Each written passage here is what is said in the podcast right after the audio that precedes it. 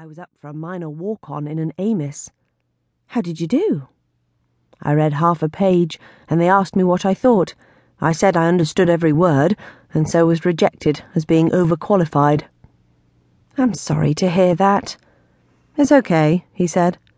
I was also offered a 406 word part in a horror last week, but I'm not so sure.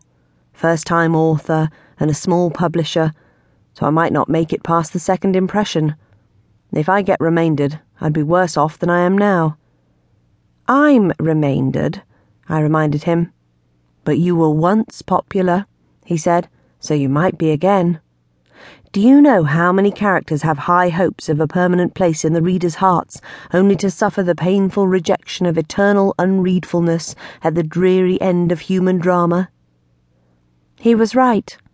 A book's life could be very long indeed and although the increased leisure time in an unread novel is not to be sniffed at, a need to be vigilant in case someone does read you can keep one effectively tied to a book for life. I usually had an understudy to let me get away, but few were so lucky. So, said Whitby, how would you like to come out to the Smellies tonight? I hear Garden Peas with Mint is showing at the Rex. In the book world, Smells were in short supply. Garden Peas with Mint had been the best release this year. It only narrowly beat Vanilla Coffee and Grilled Smoked Bacon for the prestigious NOSCA, trademark, Best Adapted Smell Award. I heard that mint was overrated, I replied, although I hadn't.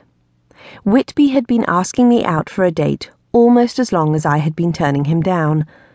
I didn't tell him why, but he suspected that there was someone else. There was, and there wasn't.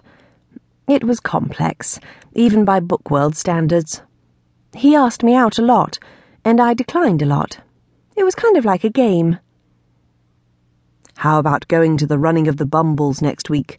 Dangerous but exciting.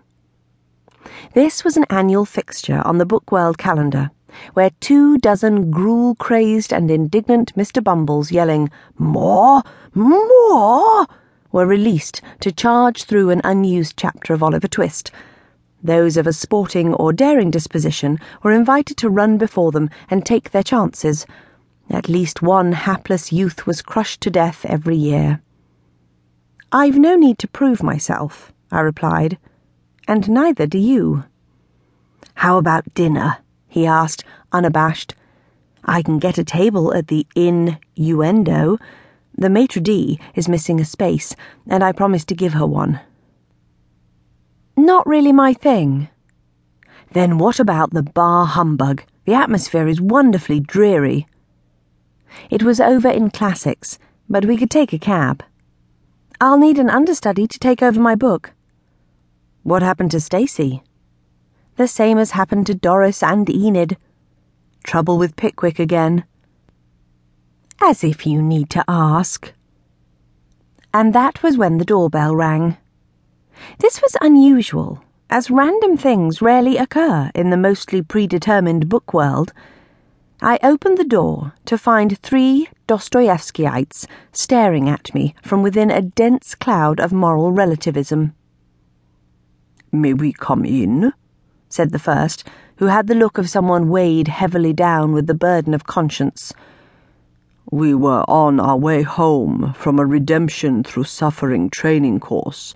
Something big's going down at Text Grand Central, and everyone's been grounded until further notice. A grounding was rare, but not unheard of. In an emergency, all citizens of the book world were expected to offer hospitality to those stranded outside their books.